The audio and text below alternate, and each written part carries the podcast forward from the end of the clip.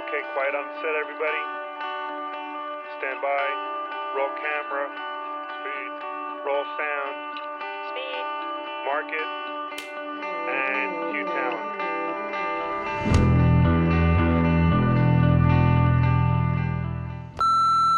Hey, what about Tom?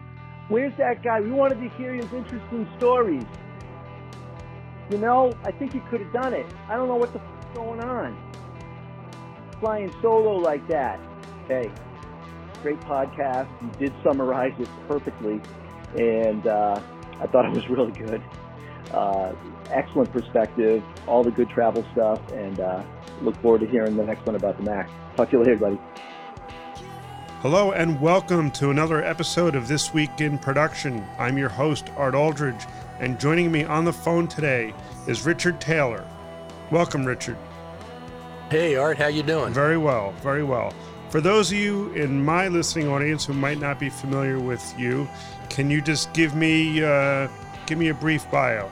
Well, I think your audience is mostly interested in the Final Cut Pro stuff, not my complete bio, which would be musicianship and all that. But I'm uh, I'm the guy that runs the Final Cut Pro radio podcast, and I have I started one of the very first Final Cut Pro 10 websites, fcpx.tv.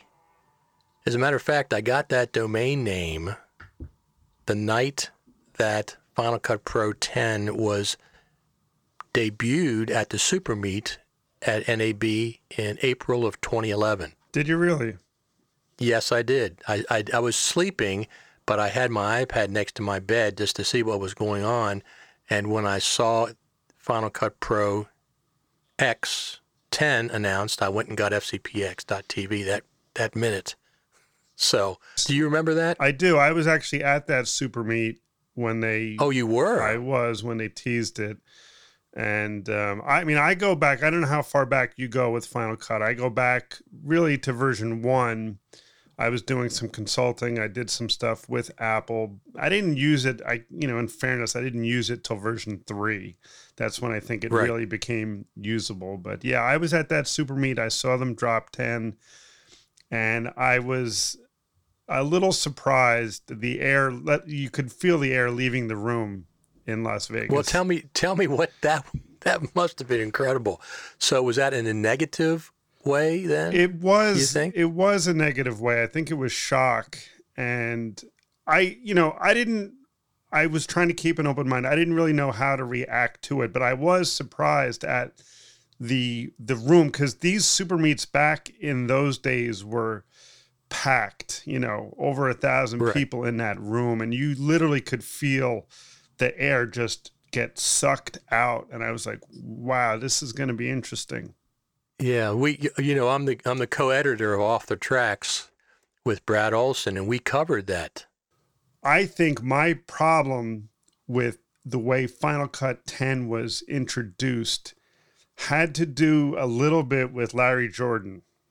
And I don't know if you remember the lead up to 10, but he got early access and he was yes, I do. he hyped for maybe his own purposes of selling training, but he hyped Final Cut Pro 10 in such a way that I felt personally that it was going to, the expectation was set falsely, right? We were in for this, um, you know, magic carpet ride. And then I think when we really saw what it was, I think the expectation was a letdown of, of what the reality of the software was. And, and I felt like that had a big part of it to influence. Well, that's interesting. I never heard anybody, I don't think, recall, you know, mention Larry specifically. But here's the thing with with me and 10 and 10 and 7. I accepted right from the beginning that 10 was a brand new application. It was not Final Cut Pro 8. I didn't expect, I, I didn't know what to expect, but I, when I saw it, I said, well, this is not Final Cut Pro 8. This is a brand new version one of the app. So it didn't really, it didn't really affect me other people that was affected, if they had studios built around 7 and were expecting Final Cut Pro 8, I understand the disappointment there. But not as a brand new app, brand new way of thinking. I didn't really, you know, I, I used it as much as I could right from the beginning because everybody was starting at ground zero. I don't care how much Final Cut Pro training you had. When you started with Final Cut Pro 10, you were starting right at the beginning of the race. So everybody was pretty much equal at that point as far as their, you know, their experience with it. So it didn't, I understand the other side, but for me, it's like I, I wasn't disappointed. I was, you know, I kept using seven as long as I could.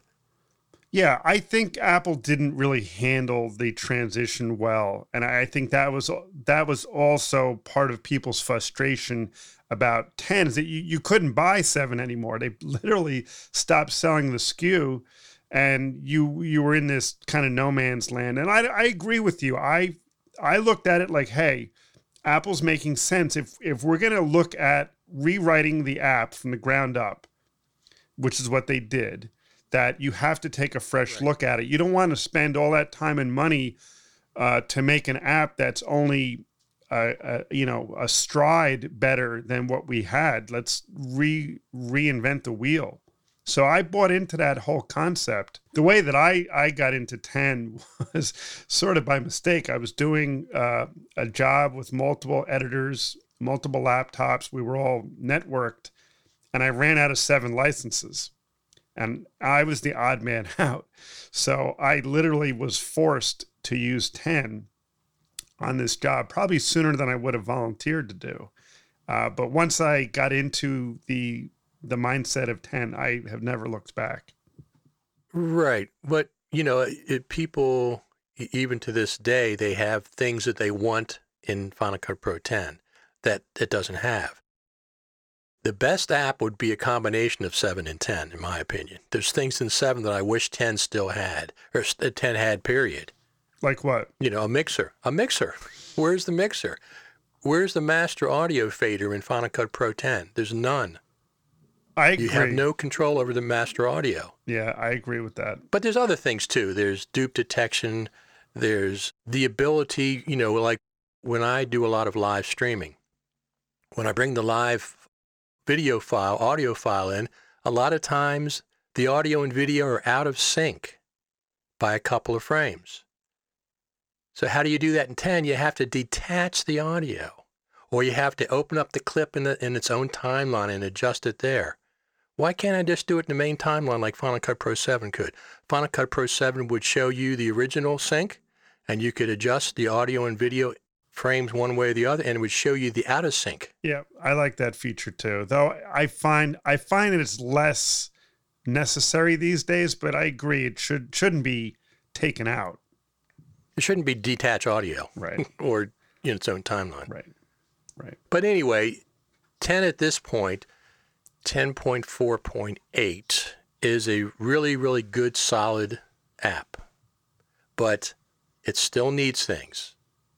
You know, people that say, oh, this is really good, I don't really need anything else. Do they really think that Final Cut is going to stop at 10.4.8 and for the next 10 years it's not going to add anything? That doesn't make any sense. No. Of course, they're going to keep on add, adding in and you know, making things efficient, more efficient and, and stuff like they did with Metal 2. They brought Metal 2 in. I think all of this is is dependent on I guess what your expectation is for the app and and where you're coming from and even let's let's take a step back. Uh, now, you know, you're you're very t- plugged in. You're plugged into the ecosystem of Final Cut. You do it. Right. I mean, you do an amazing amount of um, social media streaming and and uh, you know a lot of touch points with the the audience for Final Cut Pro more than I do these days. But just even to step back from your so we know where your opinion's coming from like how do you use final cut what kind of work are you doing with it that i think helps to color your perspective on it so i do short promotional videos for local animal rescues. I do music videos for local bands. I'm doing working on two different long form documentaries right now.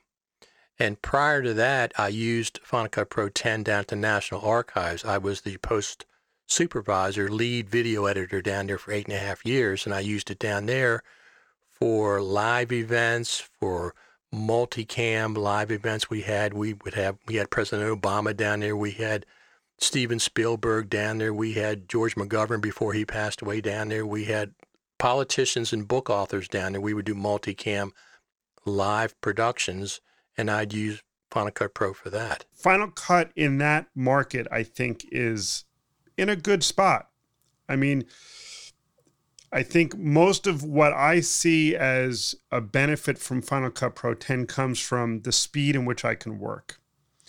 Now, again, it doesn't have all of the, you know, feature set that we we had in 7, but I do think that because of the efficiencies in the way it works, especially for outputting, and, and I don't know if you use Frame.io with it, but I use Frame.io in my workflow with Final Cut, and it just saves me so much time. So I think from my mindset, I would like to see it faster in general. That's where I think I get, you know, a little rubbed with Final Cut. And this, I think, brings the conversation to the Mac Pro because I bought the Mac Pro 2019 with the hope that it would really take advantage of Final Cut and Final Cut would take advantage of the hardware. And I don't know that it's gotten there yet, the two pieces. Look, they just started. Right from the beginning, they said Final Cut Pro 10 is optimized for the Mac Pro. That was back last fall. They just started with this optimization for the Mac Pro. What else, what other product demonstrates the power of the Mac Pro more than Final Cut Pro 10? Nothing. Logic. Maybe, maybe. Logic. Yeah. Logic with a thousand tracks. I've never got anything close to a thousand tracks. Um, but those those are the pro apps, the two pro apps that they have, and I expect there will be optimizations specifically for the Mac Pro going forward with Final Cut Pro 10. Look, Final Cut Pro 10.4 is 26 months old right now. 26 months old. Every other full number update from 1 to 2, 2 to 3, 3 to 4 was 14 months, 16 months, and 18 months.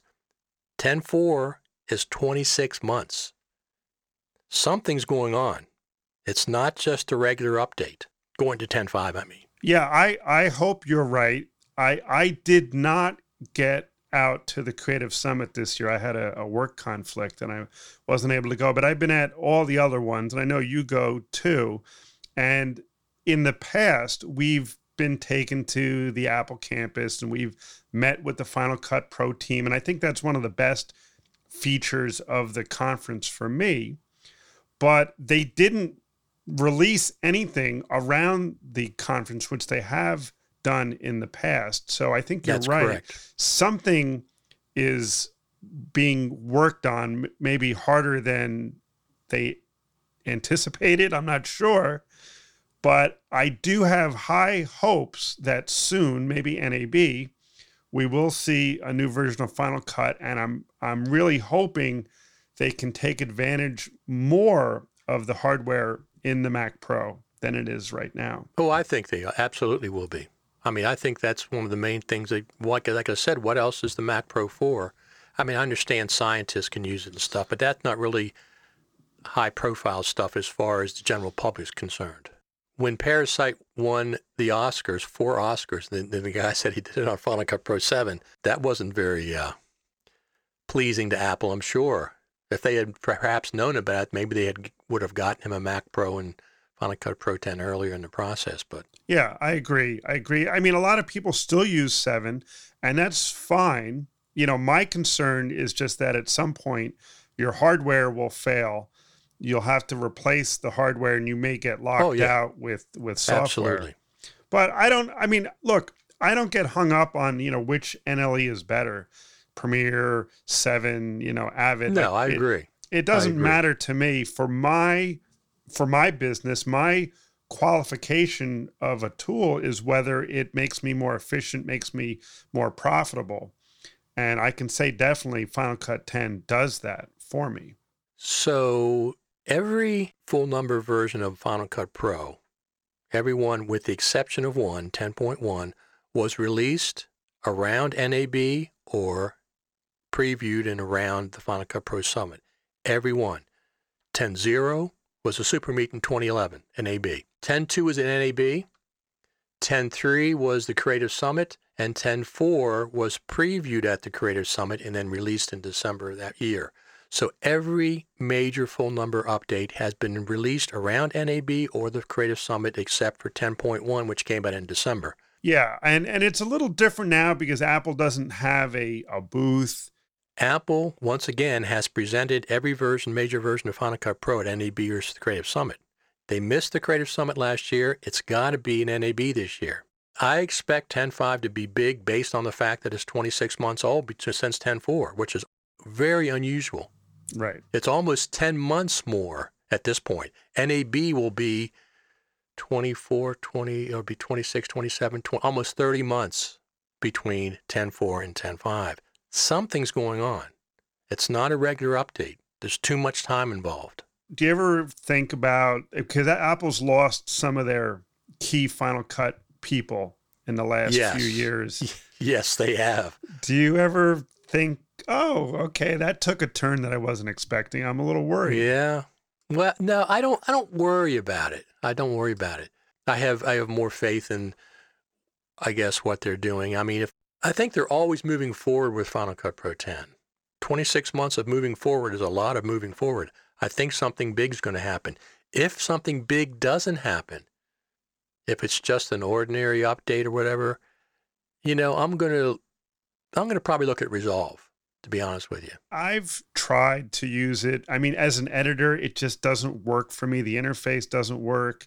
It's it's too I don't know what, but I've I've tried it. Now granted, if push came to shove, kind of like 10, if I got stuck, I could probably figure it out. But I'm I'm not not thinking I have to, you know, put my eggs in that basket yet. Well, I'm not. I'm not either. As, as a matter of fact, before I'd go to, to Resolve, I'd probably use LumaFusion, which is my next favorite. NLE. Have you done any? I've I have it. I've not really cut much on my iOS device. And if those of you who don't know what it is, it's a it's an iOS device, a piece of software that lets you edit. And now I believe you can export XML to Final Cut 10. Right, one way from from LumaFusion to Final Cut Pro 10. I don't like the iPad as much as I do the Mac, but I love the software and things that they've done with it. They've done things that I wish Final Cut Pro 10 had. You can color clips, you can color code clips, and you can sort by the color. So I can select a clip, I can color code it blue, I can go in the browser, select blue, and all my blue clips come up. I like the fact that you can lock. They have the best of the magnetic timeline and traditional tracks. They have both. It's magnetic, but they have tracks, and you can lock a track. I'd like to be able to lock a track in Final Cut Pro or a lane, whatever you want to call it, and have no changes made to that. For example, this is one of the other things. They have clip markers and they have timeline markers. Final Cut Pro only has clip markers. It doesn't have sequence markers or timeline markers. So I have to do a workaround. I got to put a title all across the entire thing and place markers in that title that don't move. Getting let's take this shift back for a minute to the Mac Pro now. So I don't know what you were coming off of as far as hardware. I was basically coming from an iMac Pro, and before that, I had the 2013 trash can. Okay. What was your hardware prior to the 2019 Mac Pro? 2017 regular iMac. Like a 5K iMac?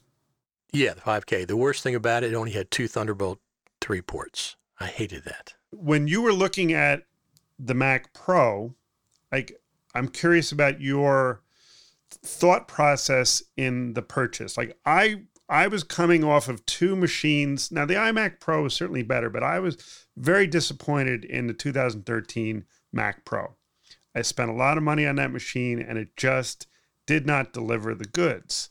And you know, as I'm waiting, waiting, waiting for all the data to come out about the, you know, the new 2019 Mac Pro, I was thinking, okay, is this going to be another, you know, trash can? Is this going to be expensive hardware that's not going to deliver the goods? So I had that in the back of my mind when I was purchasing. I'm just curious as to your thought process and tell us about your config that you did purchase and and sort of your thought process as to why you went that way. Well, first off, I never I never liked the 2013 uh, Mac Pro. It, it wasn't for me. I just didn't I didn't like it right from the beginning. To me, I'll stick with iMacs. You know, especially when they came with Thunderbolt 3 for expansion and stuff. So I never liked the 2013. However, I was a huge fan of the original cheese grater. I love those machines. I love the ability that I can go in and take hard drives in and out and I can configure things and PCIe cards. I love, absolutely love that form factor. So when they announced the 2019, I was completely shocked that it was an upgraded cheese grater. Pleasantly. I kept thinking they were going to say, oh, we're just kidding. This is not, you know, we're just teasing you. Right. And they didn't do it. They came out instead of four PCIe slots, you got eight PCIe slots.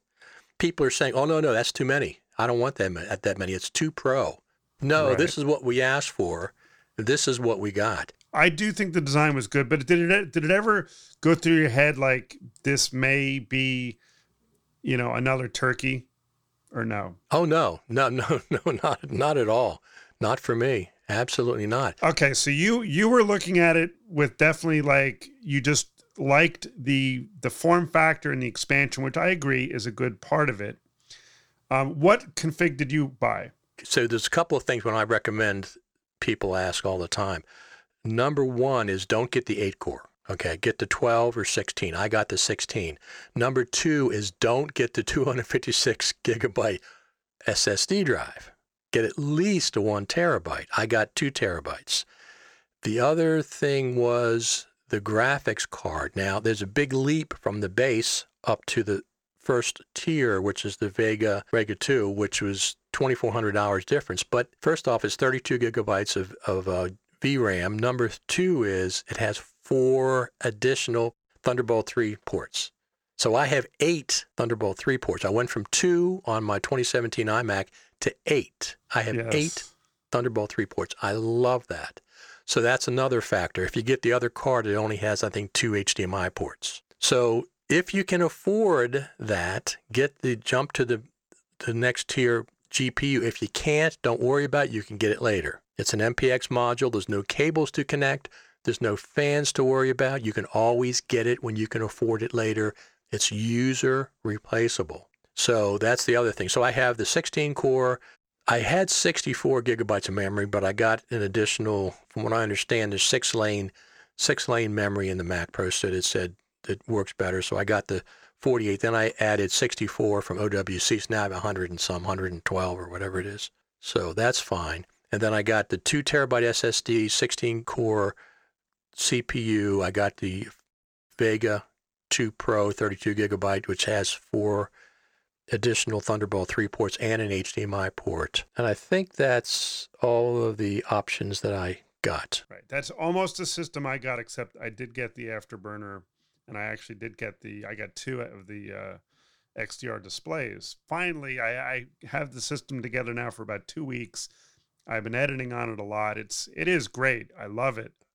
It's silent. Very quiet. I think the, the magnetic monitor mounts are absolutely amazing the way that you can position them and rotate them 90 if you want them. I was again looking at this though through my eye like let me let me do some testing both you know uh, scientifically as I can and then the intangible like how does it feel?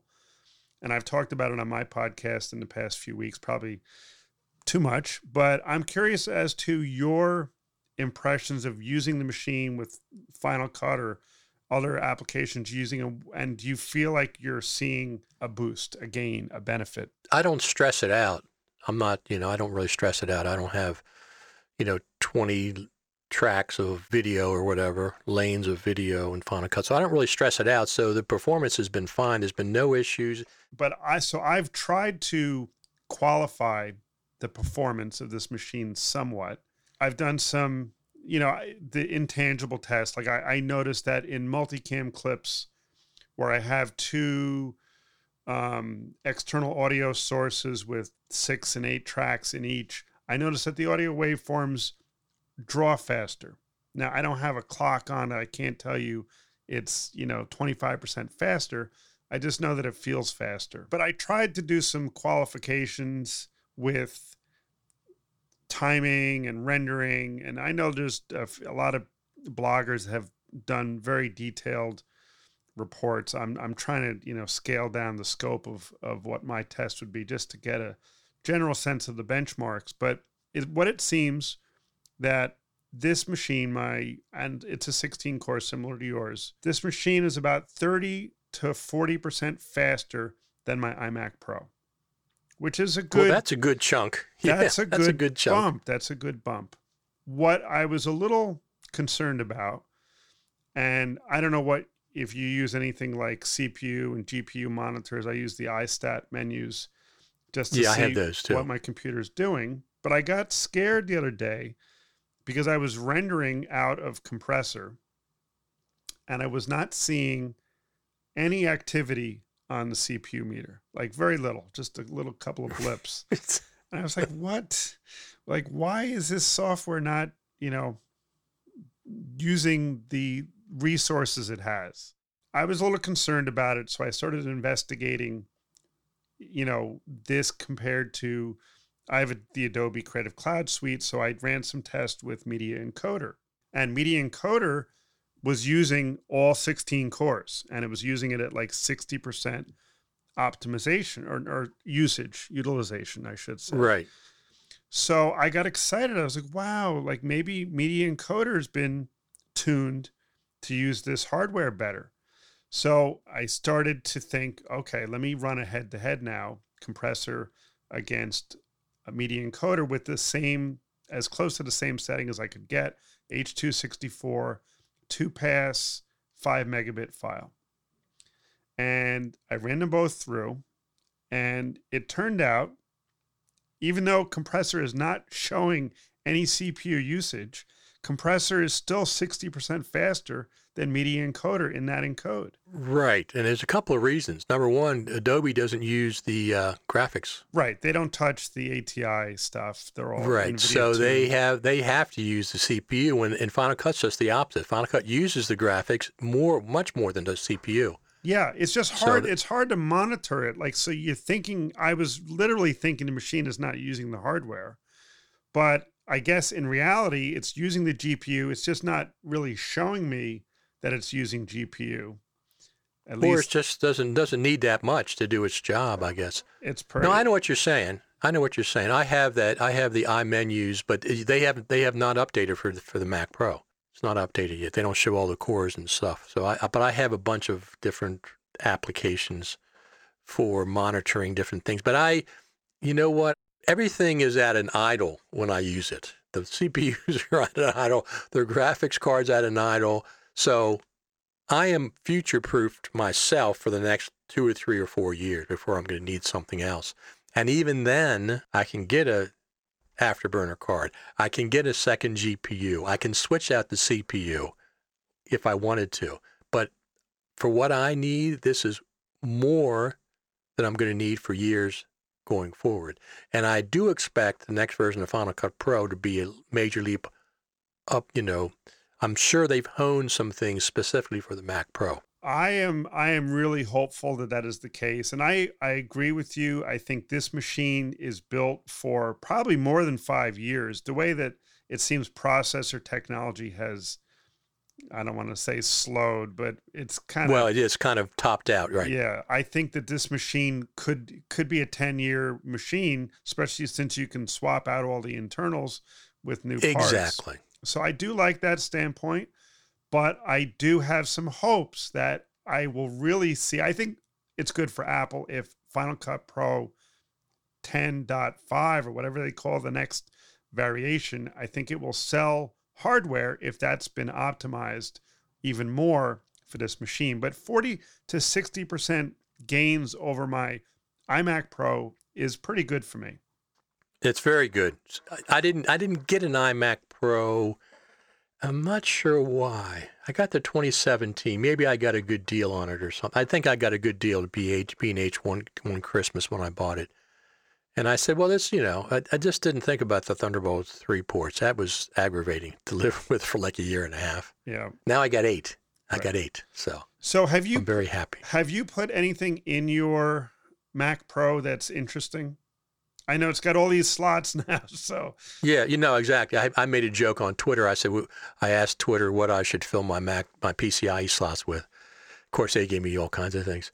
No, I have a uh, USB 3 card in it, so I have six USB 3 ports because I still I use those all the time, and then I have a NVMe SSD, single N, uh, NVMe SSD, two terabyte drive. I got a fifteen dollar card off Amazon, and then got a one of those Rocket uh, two terabyte, and I, I get twenty eight hundred megabits a second read and write on that thing internally. I did once I once that happened. I also then I just last week I got the external Thunderbolt 3 aluminum enclosure for one of those things, put the same card in this one, and it's the same thing. On the external, I'm getting 2800, I'm getting 2400, I'm sorry, 2400 read and 1800 write on an external little teeny Thunderbolt 3 external drive, two terabyte for $400 it cost me.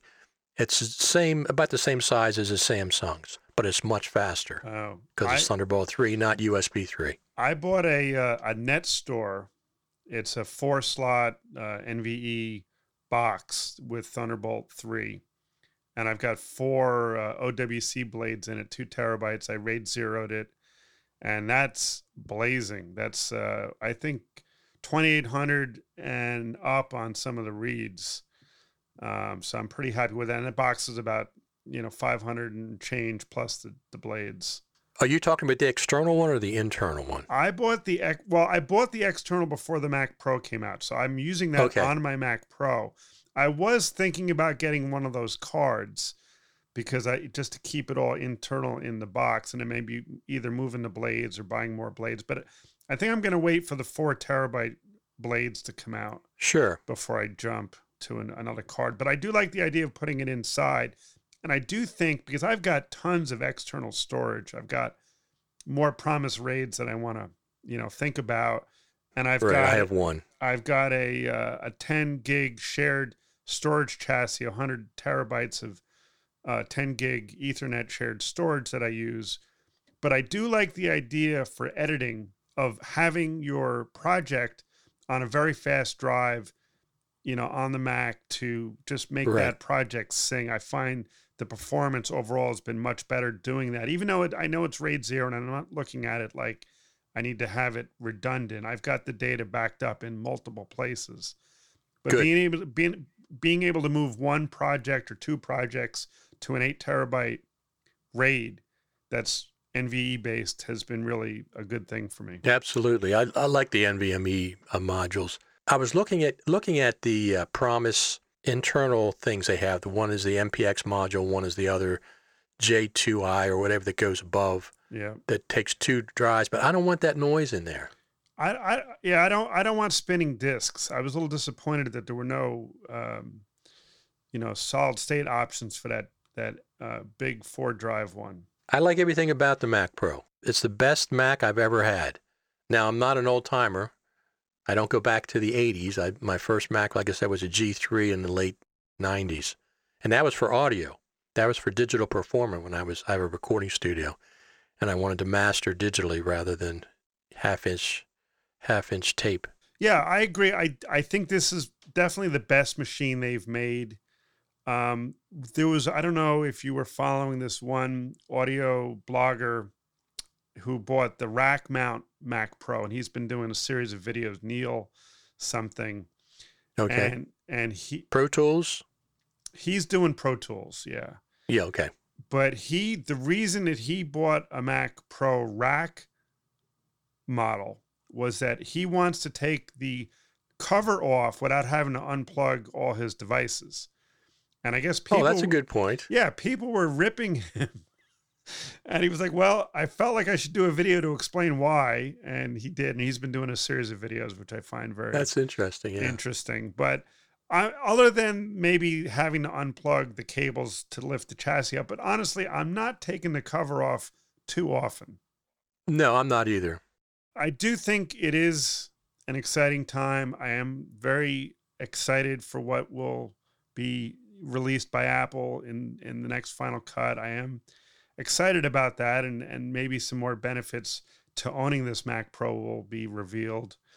Richard, I want to thank you for being here, for sharing your uh, your wisdom and your insights. Absolutely. Let's do it again. I mean, maybe we'll pick it up uh, after NAB and we'll see if we were right about anything. Well, I think we here. You know, I I follow specific things about Final Cut Pro and I catalog dates and times and in, versions and all. Here's what's ha- here's what happened in 2017 and 2018. 2017 and 2018, both times there was an official Apple presentation at NAB, not a booth, but an official Final Cut Pro team presentation at NAB in the South, Upper South Hall, both times. Both times they had a new version of Final Cut Pro to show us. That was announced in 2018. It was announced right about now, mid February that they were going to do that. So I expect by the end of February, if we're going to see a Final Cut Pro team presentation at NAB, there will be an announcement made because people have to make, you know, they have to make plans and stuff. If we don't see that, I think we will. I think we will. And I think that'll be 10.5 or whatever version, whatever they're going to call it. I don't think it's going to be 10.49. That would be ridiculous. Right, right. Are you going to be at NAB this year? I'm planning on it, but I'm more likely to go if there's a Final Cut Pro announcement. Because the only reason I ever went to Final Cut Pro, Sam Mestman from LumaForge talked me into going my first year. He said, "Come on, let's go. Come on here. You know, with X, Y, and Z. That's when they've had the first Faster Together stage yeah. across the street from the convention yeah. center. Remember that? That was the first. Yeah. So I was there and I live streamed all those, a lot of them, not everyone, but I live streamed a lot of those sessions that they had. You know, they had the better version later, but I was live streaming as they were happening. When these events used to happen, they happened, you know, the NAB and the Creative Summit, whatever. I was always wanted to see what was going on as it was happening, being back here on the East Coast. But nobody ever did that. There might right. have been a blog somewhere that had a couple little entries here and there, or it'd be a day later or two days later, or a recap when they got back. I wanted it information as it was happening as much as possible. That's what I do. That's what I do. I do as much live streaming as I can. I do one or two or three live streams a day. I do one at night. I do one in the morning. I do one during the show floor as much as possible. The last batch of, of live streams I did NAB had like 15,000 views when I got back home. So people do enjoy that. I do. I do think that's a worthy endeavor, and I've watched your stuff, and I do think I do think there is a need. I mean, now it's like everything, it's it's overdone maybe a bit, and there's a lot of poor well, yeah. I don't I don't want to see just the product salesman reading the script exactly as, as a video. I hate that, and right. I'm actually I'm I'm I'm contemplating bringing my my podcast kit out to NAB and trying to do maybe a less formatted, less salesy uh, podcast from different booths and see if that turns into anything. There might be a Cut Pro presentation here. I don't know, but I hope the team does something. That's I what I hope. We'll have to wait and see. A couple more months. All will be told and revealed, I suppose. Well, I think we'll be if, if there's going to be one, we'll know within uh, certainly by the end of February, I would think.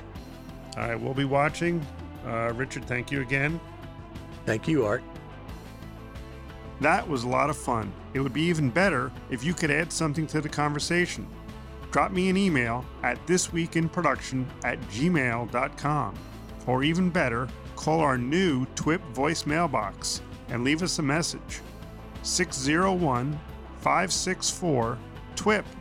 That's 601 564 8947.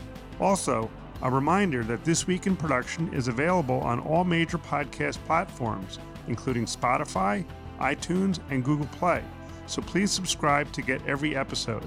Lastly, if you like what you hear, would you mind giving me a rating or a review? I'd appreciate that. Okay, that's a wrap on This Week in Production. Thanks for listening.